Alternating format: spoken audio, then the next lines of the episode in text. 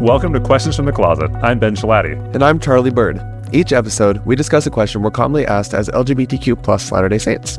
We're not trying to answer this question or come to a consensus, but simply sharing our perspectives. Today's question is How do I foster a more secure relationship with God?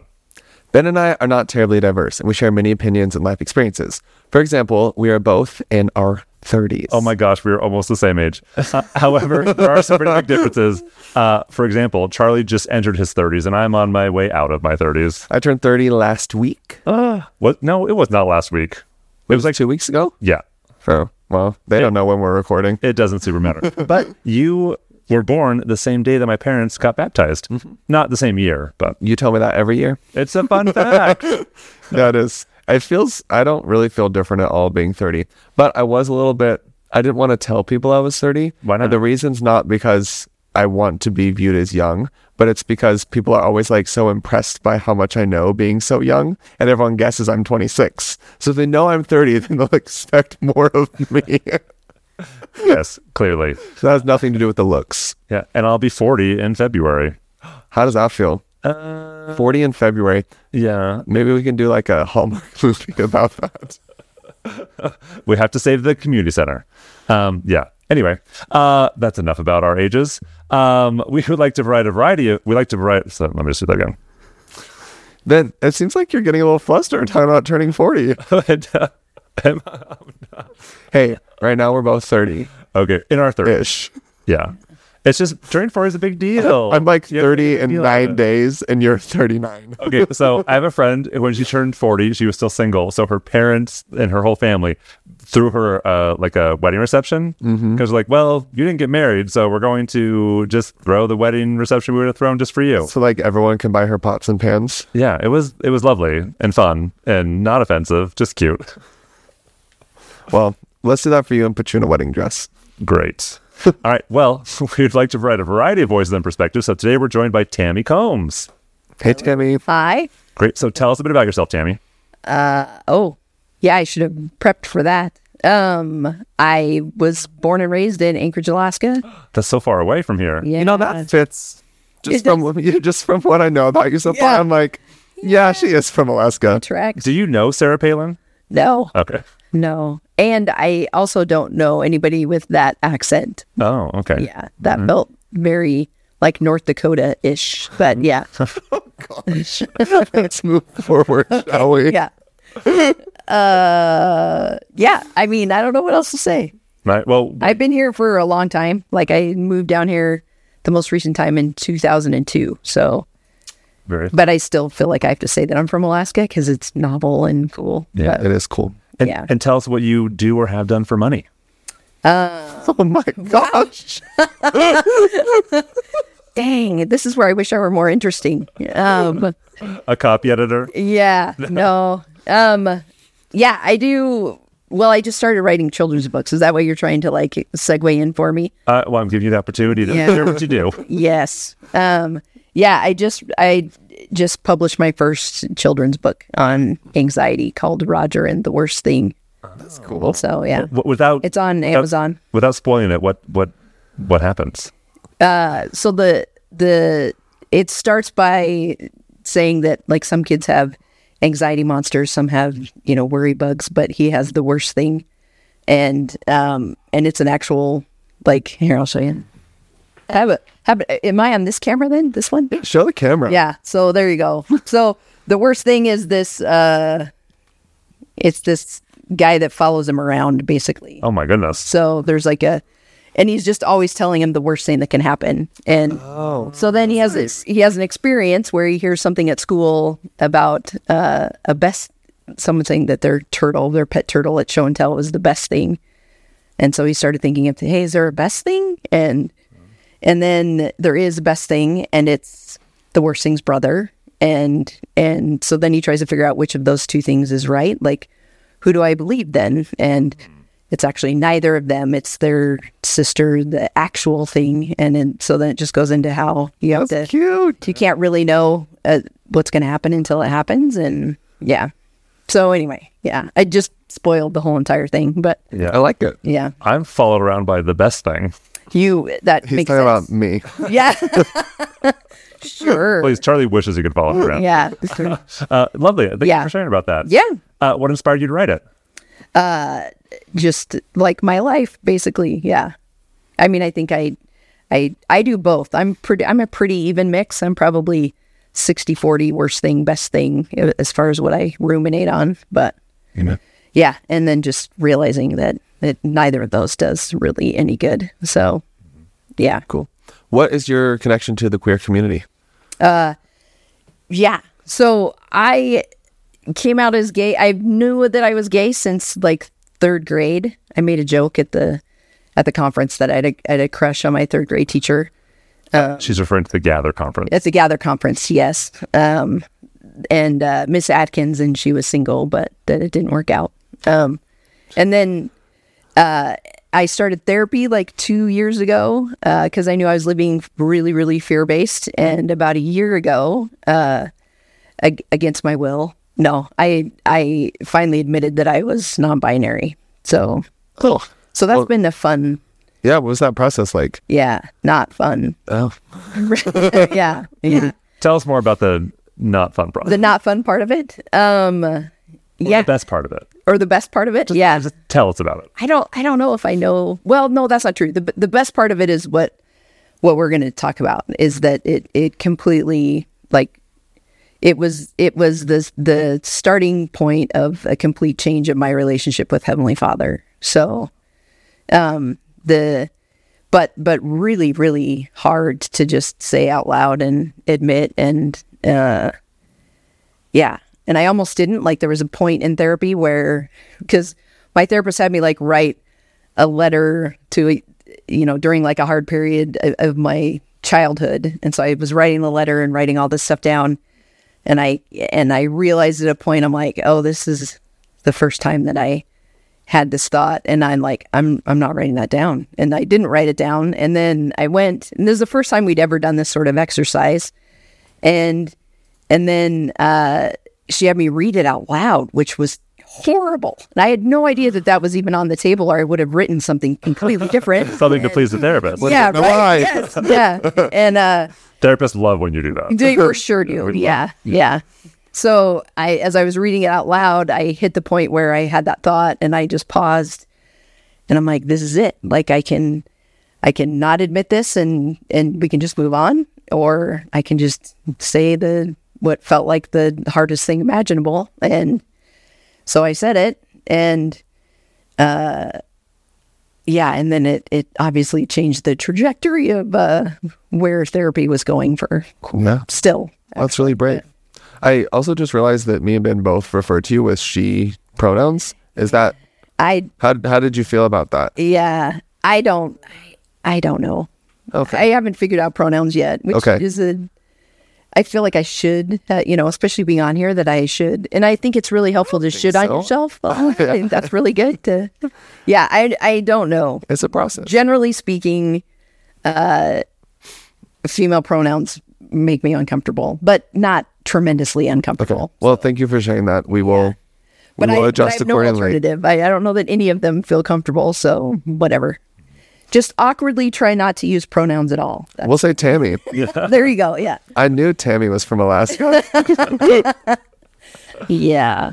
I, I sort of had this hierarchy in in my mind of uh, difficulty for other people because again this is what I've been trying to process is is not worrying so much what other people think and um and transgender or just trans felt like uh, the scariest thing for other people um on on like the scary scale it felt like that was that was the worst. And and that non-binary was maybe like right under that and not quite as bad. And um and so, sort of like when when i came out gay like when i told my parents that i actually said like same gender attraction not i didn't say gay because it felt like that was like not quite as bad to to say i'm not saying if that's true or not but that was like my perception Yeah. Tami, I want to make a jump with something you said. So you said that you you talk about yourself in ways to make other people feel more comfortable. for sure And the leap I'm going to make is it sounds like you also have done that with God.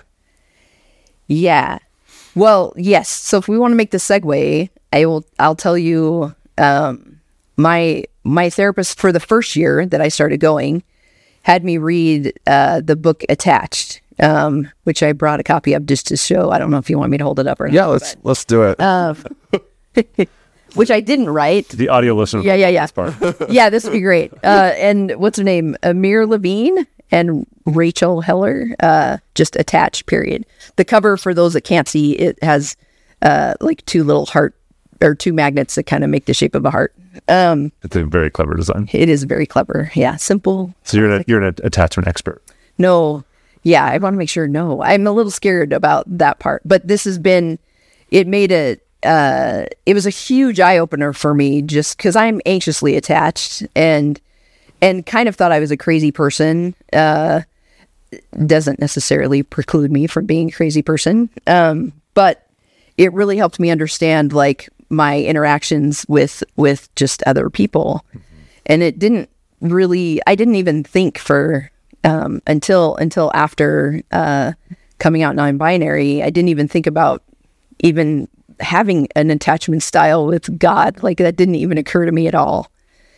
Um, but uh, that the the coming out and, and accepting the the non-binary part of me which felt uh i mean i i know it's bad to judge this way but it but it felt like the the ugliest truth about me and and so admitting that uh made me start thinking about um heavenly father more uh we did in therapy we did um some EMDR therapy, which I don't for sure can't talk like an expert on that. Um, but but ended up having some of really the most spiritual experiences of my entire life, uh, and the with the core message be feeling like a revelation from Heavenly Father of just uh, who I don't know if I can. Uh, this is where it's lame that it's on video too and not not just uh, sound um that that he loved me exactly the way that i am that there's that there's not an expectation to change that um i had a, a very a very tender moment of of him calling me his child uh and and believing it in a way. And this is what sounds ridiculous. And I recognize it sounds ridiculous in that there's no part of me that's thought God didn't know this and that me saying it out loud, he's like, oh my goodness, well, if we only had known.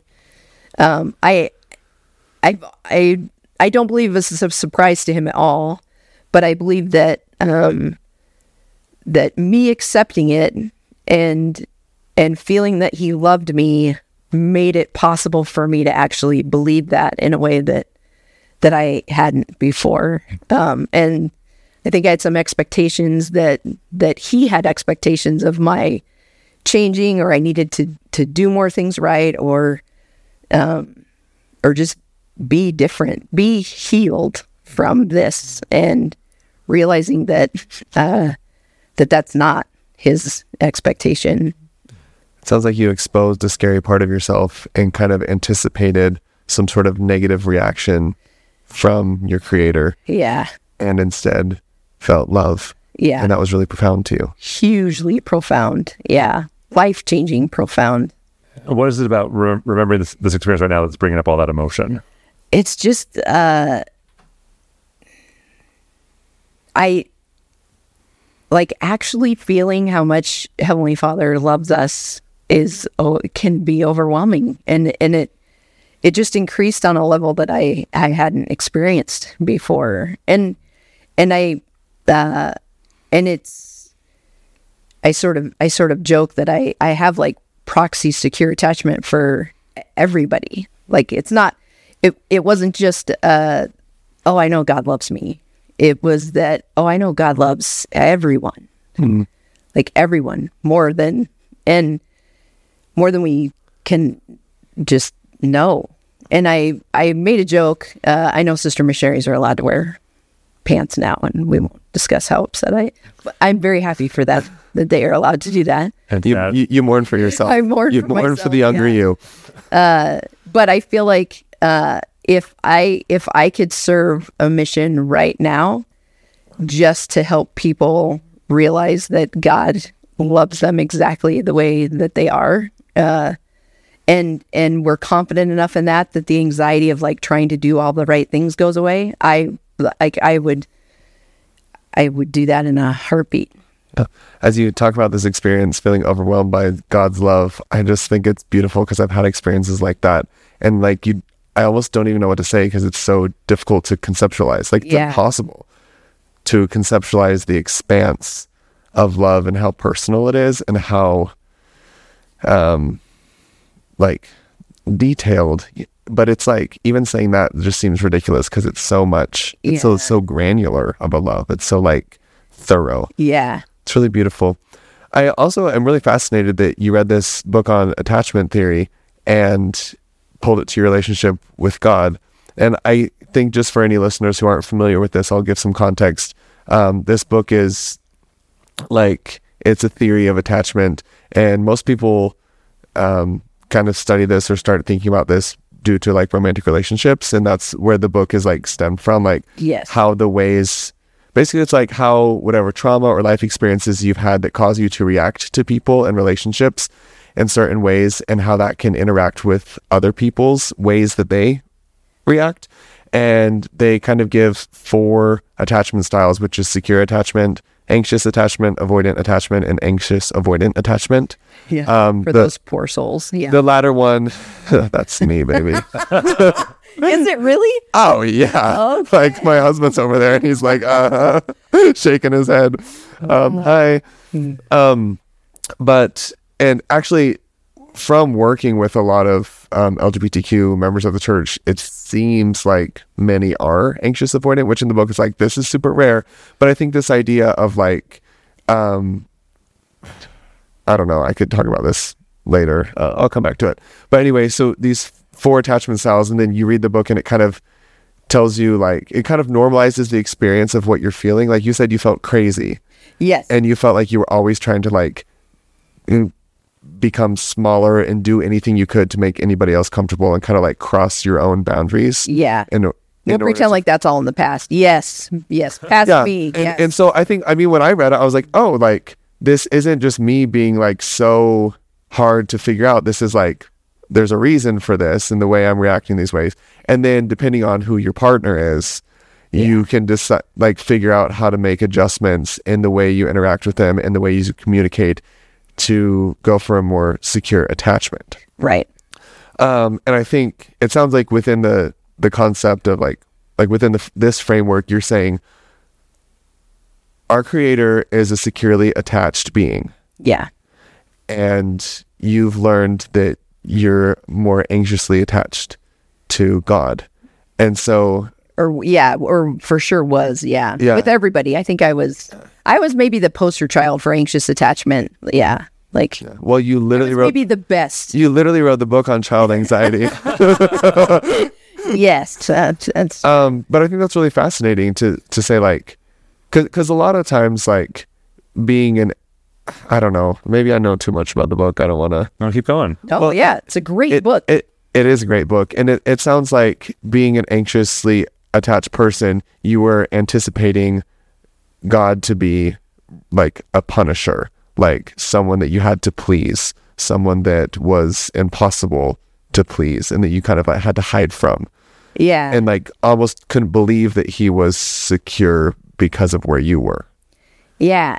Uh yeah, I think that Is that- that's for sure some feel about that? I think I I think I worried a lot about um and again, I I don't I don't know how much to to get into the actual attachment theory, but but anxiously attached people can you know, they'll like feel like they can notice little things that that you know trigger uh and that the the triggering anxious attachment was the like having a name for it is what was super helpful at the beginning for me like leaving god out of it. Just being able to say oh when i start feeling insecure about something or whatever I, just being able to go oh yeah my anxious attachment is like activated right now which sounds like the Wonder Twins, and you guys are too young to know who the Wonder Twins were, but there was a really They sound amazing. yeah. We're in our 30s. I am not in my 30s. yeah.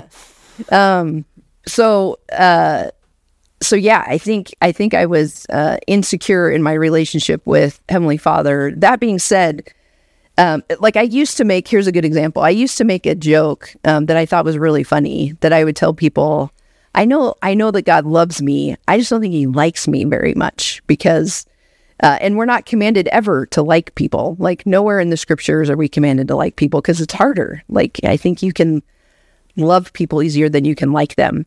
So I would make that that joke and think it was funny. Um, and I can't I can't like make that joke anymore because I um I because I just don't I don't believe that. Uh, but yeah, in the I was worried a lot about um I like scrupulosity, which I'm sure you guys have talked about before. Um, kind We, of have, like we actually haven't done an episode on that, but it has come up. uh, oh yeah, We should so like the the OCD of you know religious things. Um, I'm not. I maybe not. Uh, I probably don't go through the the like physical motions of uh, OCD scrupulosity, but more just like the mental.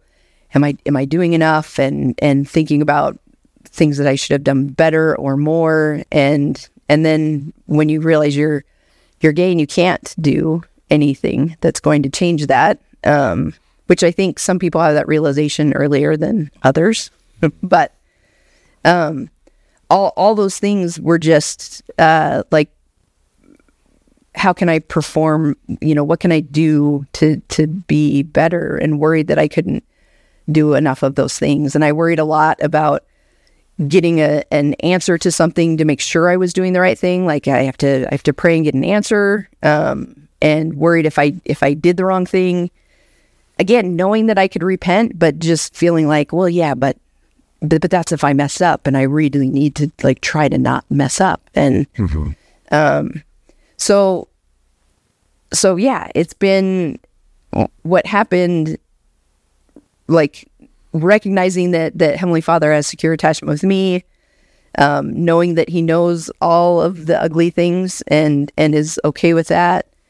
I just I have a lot less anxiety. Like like now I care more about not more. I almost exclusively just care about my relationship with Heavenly Father, not not my checklist of am I doing, you know, all or all of the things I'm supposed to be and none of the things, you know, that I'm my response to the word of wisdom temple recommend question is usually telling them they ask the question and then I'm like, well, I don't do any of the things I'm not supposed to do, but I probably don't do enough of the things that I am supposed to do, you know? Like I'm not eating fruits in their season, like, you know, all the time.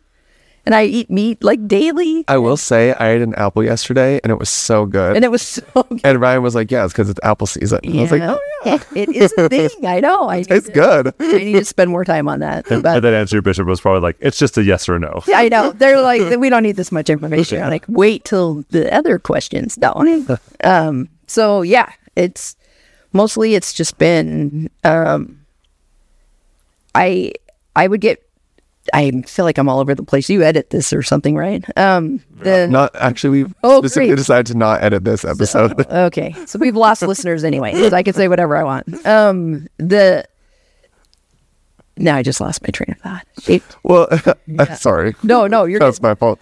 Well, I, I had a, a thought as you were talking. Um, the part of the I, I like the idea that God is securely attached to us, and as you study attachment theory, the securely attached person, it's like you can become a securely attached person. Like if you're anxious or avoidant or anxious avoidant, you're not always there. You can make changes to become more securely Yeah. attached in your relationship For sure improve. Yes. yeah, and and I think um just the way you've talked about your journey kind of like signifies that you're becoming more securely attached to God as you like enter this space. I think it's really pretty.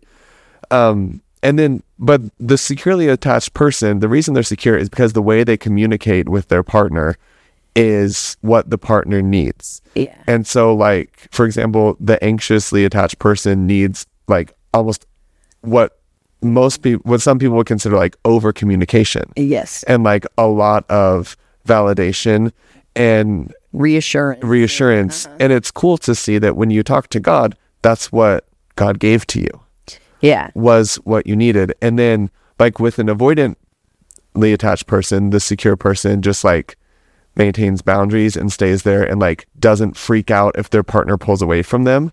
And it's just like, In fact, they freak out the opposite, right? An avoidant person freaks out if somebody tries to get too close. well, I mean, the the securely attached person Yeah. won't be like super triggered or try to like manipulate the person to come back. They're just like, hey, I'm here. Right. I'm gonna be here for you whenever you're ready. Yeah. and communicate. And so I, it just, it's cool. Cause, and it makes me, I guess, like see a new side of the personal nature of God's love for us because he knows who we are and communicates with us that way. Yeah.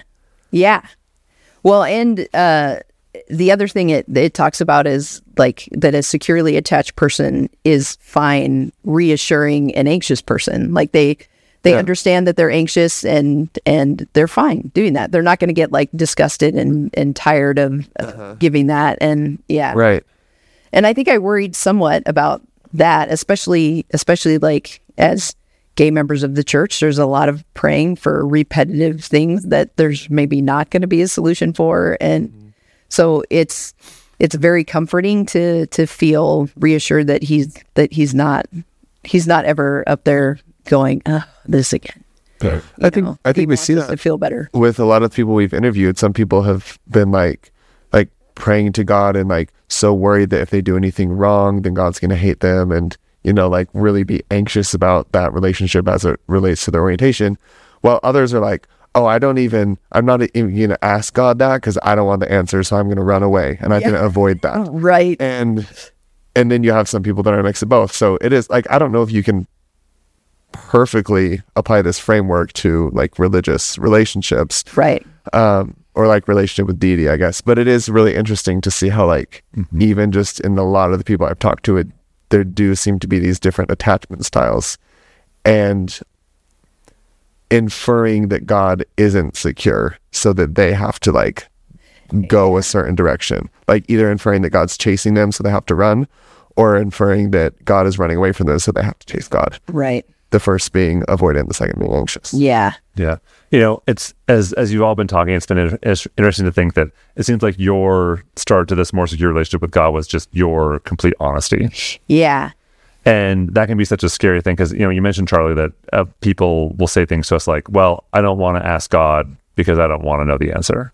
And that's always been kind of confusing to me. Like, well, why wouldn't you want to know? Yeah. Right. Because God loves you perfectly and whatever God has to say, like, yeah, let's go with that. Um, but I, I think I, I come from a place of a more secure attachment style. So I feel like God loves me, has my back. And so I want to know the answers. I, I want to know Yeah. um, how he sees me and, and feels about me. Um, but it really sounds like like like the the start to having a secure attachment and relationship with God is trusting that He has this, this secure attachment, and then and then being willing to just expose all of ourselves to Him. you have to communicate your needs and you have to communicate your honest needs in the in like a romantic relationship in the, Yeah. the actual framework and it just makes sense that you would have to communicate actually who you are to god to figure out how what like to find the way he's going to communicate with you Yeah. Well, and again, I this was one of the things that that came up on the on the panel at the Gather conference too was uh I think I think I had the initial, you know, just relief of of admitting that and and you know, God knowing that I knew and was open with it and uh but really the the thing that that effectuated the change was that my prayers totally changed and um the the example that I've that I gave there and that I've given before is like is like journals. Like I'm not a good journal writer.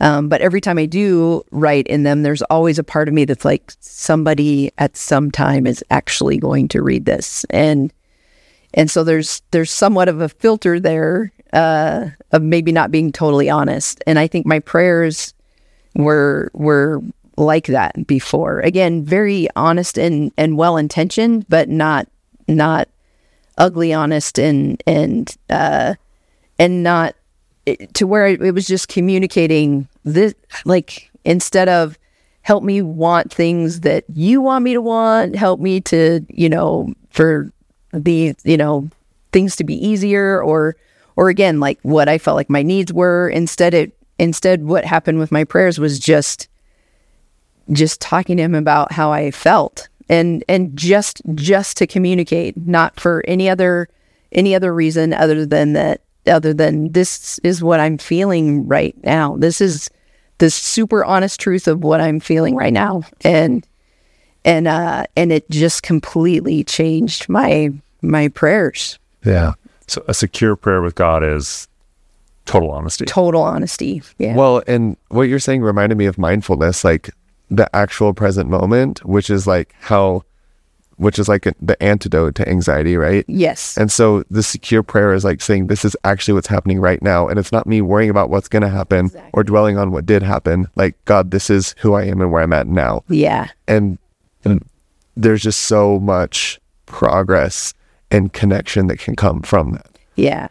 I've what I've noticed, um, especially the last uh, couple of months, so I, he gave me some time, was I feel like I get little friendly rebukes a lot more often. And rebukes for me before would have like I would have been in a shame spiral, like, oh no, you're right, I'm terrible. I I really I like I know better than that and I should do better than that. And that's the road that I would go down. And and so kindly he he didn't rebuke me tons before because I was doing a very good job of of doing that myself. And and so now uh, I feel like I get them frequently, and and they are like small and very kind. And my my reaction is normally to kind of laugh at, at first. You know, I'll get it. and I'll be like, "You're totally right. That is so true. Okay, and we'll work on that." But That reminds me of me with my siblings. Like a lot of times we just like we have super tight relationships and so we can check each other all the time and it, Right. we, no one ever takes it bad. yeah, Whereas if someone else said the same thing, we'd be like,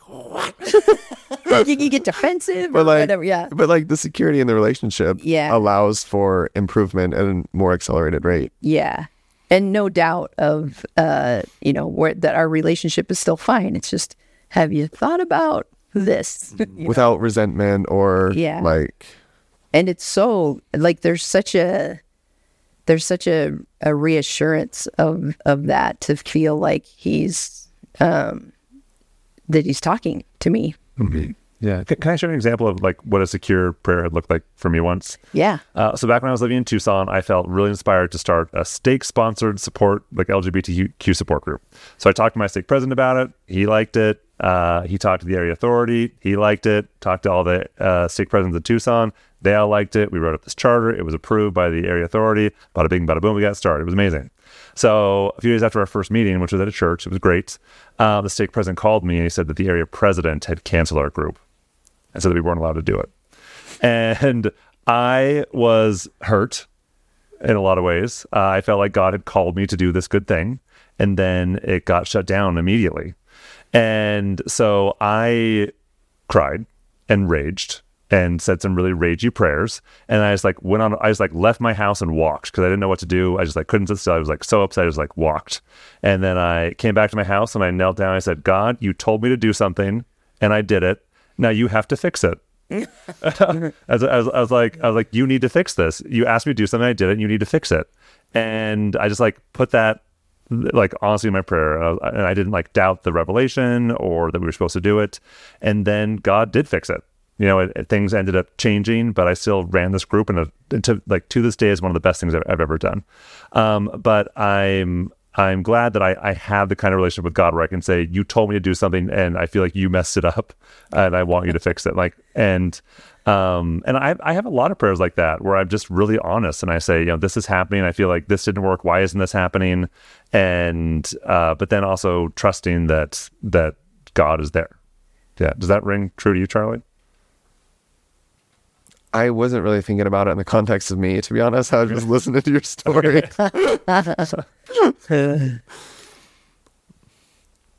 yeah, I mean, I think it's great. Yes. What well, honestly, what I was thinking about when you were talking about that is how a lot of times, like, we have to think of creative solutions because of the like less than ideal spaces that we have to operate in. And so I, I don't I don't know when when you're listening to I don't think that to me it didn't sound like God messed it up. It sounded like there was just a way that it couldn't work given like the framework that you lived in, like the structure that was around you. And so the awesome thing is that you like kept moving forward with it and found a way to make it work within something that was like realistic. Yeah. If that makes sense. Yeah, you know, just just to like add to my story, and, and thank you for sharing that. Um, like on my mission, when we taught people how to pray, you know, you address Heavenly Father, you thank Him for the blessings He sends, you you ask for blessings, and you enter the name of Jesus Christ. Like there's this like nice little form that song. yeah, yeah, and there's, there's the whole primary song. It's great. Um, and uh, I feel like as I've gotten a more secure relationship with God, I just like expose my life and just say, "This is what's going on." And and that includes gratitude and it also clu- includes like pleading and asking and pondering um but uh it's really led to like better prayers Yeah. like like be- I, I guess better communication Yeah.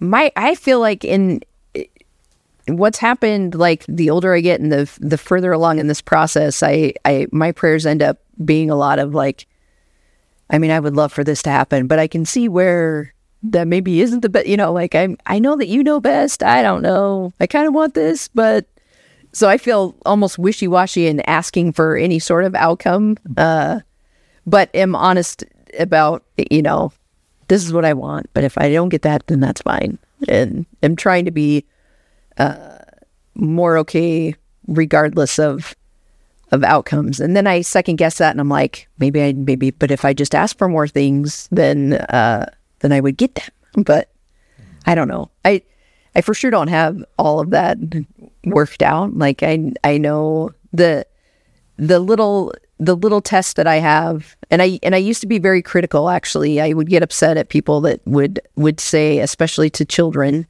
that Heavenly Father answers every prayer and I'm like, "Oh, we need to stop telling kids that. We we need to tell them that he hears every prayer, but uh, but it's not been my experience that he answers every prayer. And and I didn't like just the answer of well sometimes it's no. I'm like yeah or sometimes it's silence and that's okay.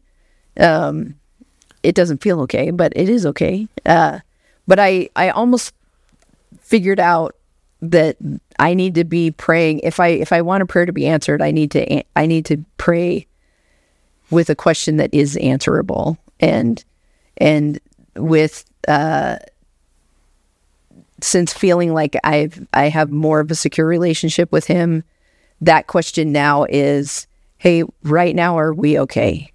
Are are you okay with me? And and and I have yet to not get an answer to to that. That's been a prayer that he's been very liberal in in answering for me. And again going back to mindfulness like that's the most comforting thing that's what the holy ghost can testify to is yes actually right now you're okay without knowing future things or worrying about past things like right now Yeah. he's okay with us So I'm actually reading this fantasy series right now, and I I read really nerdy books and I love them.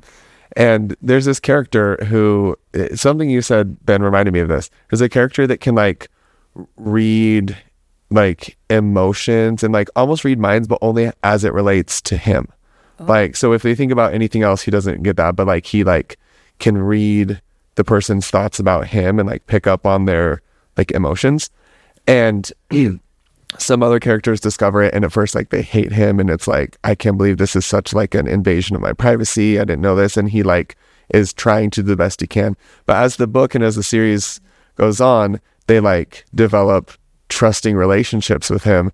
And then they use it as a strength to where they just like learn how to like block when they can or like just completely like expose what they're feeling. And they can almost like communicate without the words. And then there's like obviously eh, it's a book. It's you know so there's like situations where there's Based on a dan- true story, yeah exactly.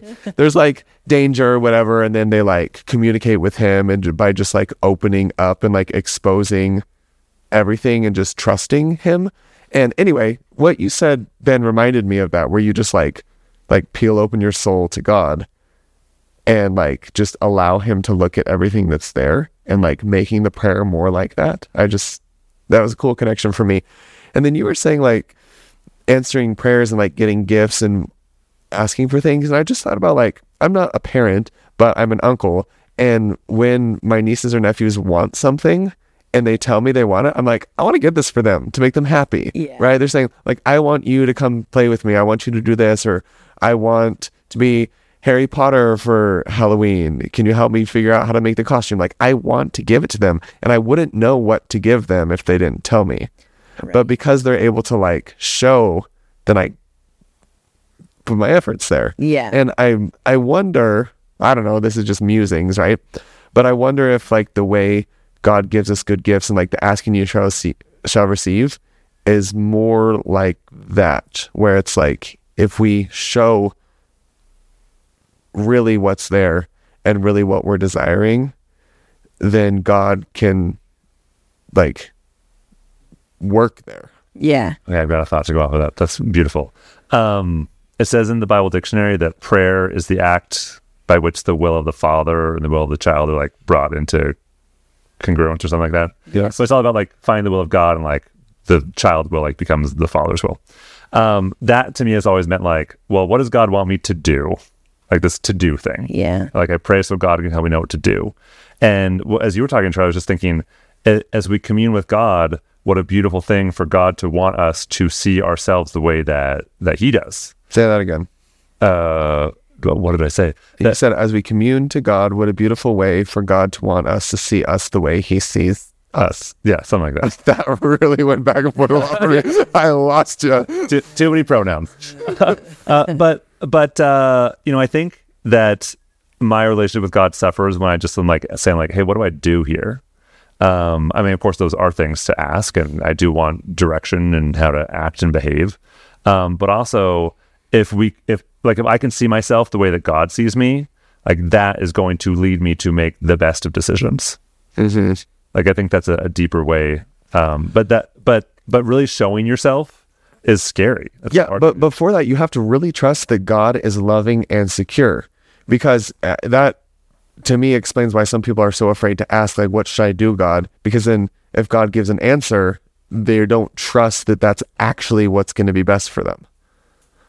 Does that make sense? Yeah. And so, you like, you- Yeah. Part of what's happened for me is that um, I've been surprised how many things there are that that he is actually okay either way, and that that a lot of that like I have to do the right. I have to figure out what the right thing is that he wants me to do, and then I have to do that. That there's actually a lot of that that he's that he's like, you can just choose, just pick one. That he's not. uh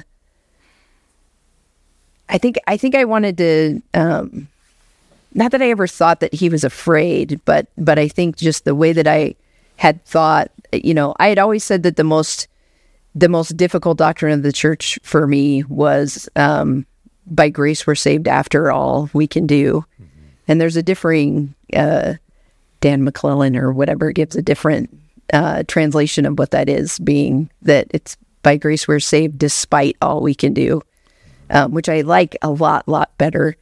Um, but I just think he's not afraid. God's not afraid of of anything that he's not afraid of us making mistakes. He's not afraid of it, the expectation isn't for us to get all of this right. Like if I pray hard enough, I'm going to always figure out what he wants me to do and always 100% do what he wants me to do. And on the rare occasion that I don't, I'll repent and the atonement covers it. That that mentality gave me a lot of anxiety and I just didn't feel as close to God. And so what I feel like now is if I mess something up, if I do something wrong, I'm trying my hardest and I immediately what I want to do is immediately go to him and and talk about that and if if I have to repent of that, then that's what the atonement's for. And it's sort of a uh, I was just Eric and I were just talking about this. It's the shift in mentality from this life being a test versus this life being an experience that that we should learn and grow from. Like, yeah, that just. Oh, go ahead. no, go ahead. But that just broke my heart because I have always interpreted that verse the way you reinterpreted it. You, d- despite like what you just did for me like gave me the opposite.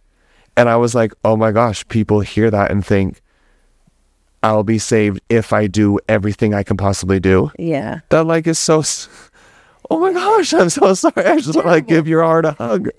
Because like that was wild for me because i just had the inverse experience Yeah. where in my mind it's always been after anything like you can do whatever but it's grace that saves you. Yeah. Wow. It's because you're a little younger, Charlie.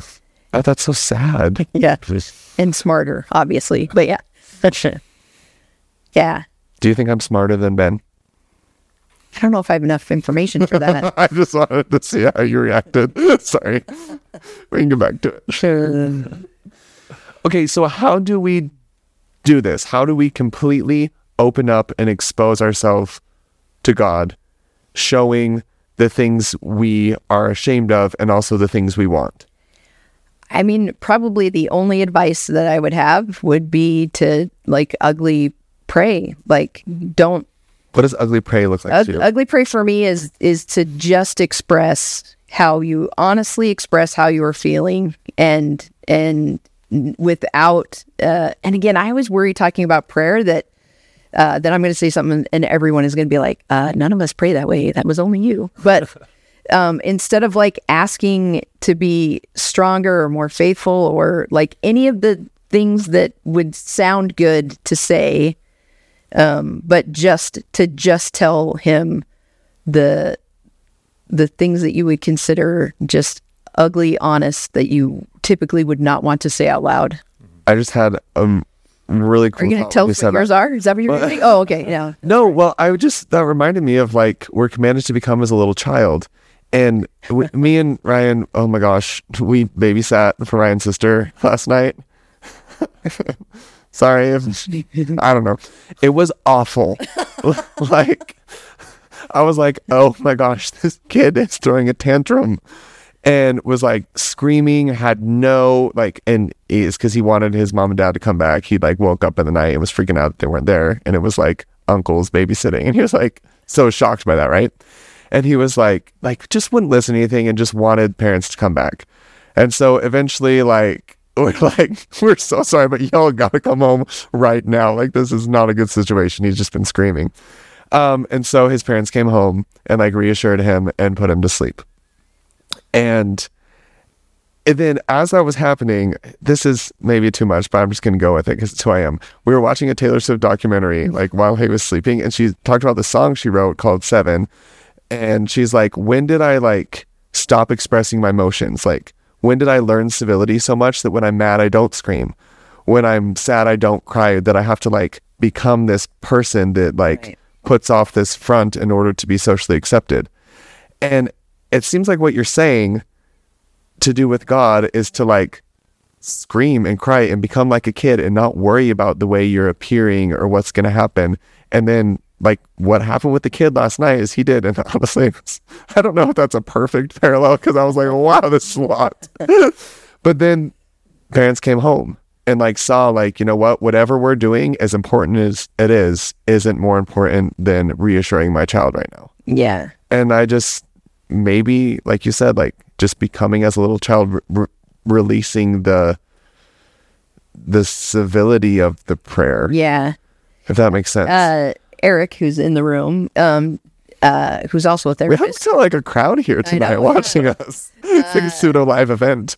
talks about like the the cardboard cutout that that we all kind of have in front of ourselves when we're dealing in between us and and other people. And and uh, which is a shame i mean it's a it's a shame analogy um but and that so so what people are really interacting with is this like you know best version of ourselves that we have as a cardboard cutout and yeah and so if people are complimenting that you can again with shame you can say oh yeah well it's hitting the cardboard not me. Sure, yeah. Sure, that's true of the cardboard cutout, but not really true of me. And and so I think to some extent, even though I, I logically knew that it was impossible, that I knew that God knew me perfectly, I still my interaction with him had the cardboard cutout. And and so yeah, there's just uh it it's it's been the the the biggest life changing thing ever for me to remove that, at least with God, for sure, not with other people. And and uh and and I am so confident that that the experience for everyone would be just an overwhelming sense of of love. Yeah. You know, the, the thought I had is um, I, I agree with everything that, that, that's been said, and, and I, I think it's a beautiful thing to do. I think in order to do that, we do need to trust God. And I think maybe a first step in developing this secure relationship is really learning about God. And you know, and the ways I've done that is you know reading the scriptures, learning, seeing how God interacts with His children. Um, also, you know, my own interactions, but also seeing how like other people's experiences with the divine, Yeah. and hearing them and talking with them about their experiences and reading about them, and that's really helped me to know and trust God as well. I think the in the same way that the way you're raised and whatever like trauma you experience during your developmental years would impact the relationships, the romantic relationships you have in adult. I think the ward you grow up in, the people you're around, the, the culture, and even like the country you live in, it like is all going to impact the way you view God. And people ask all the time, like, how do you separate like the gospel from the culture, and how do you like get a more accurate view? For me, I read the Book of Mormon.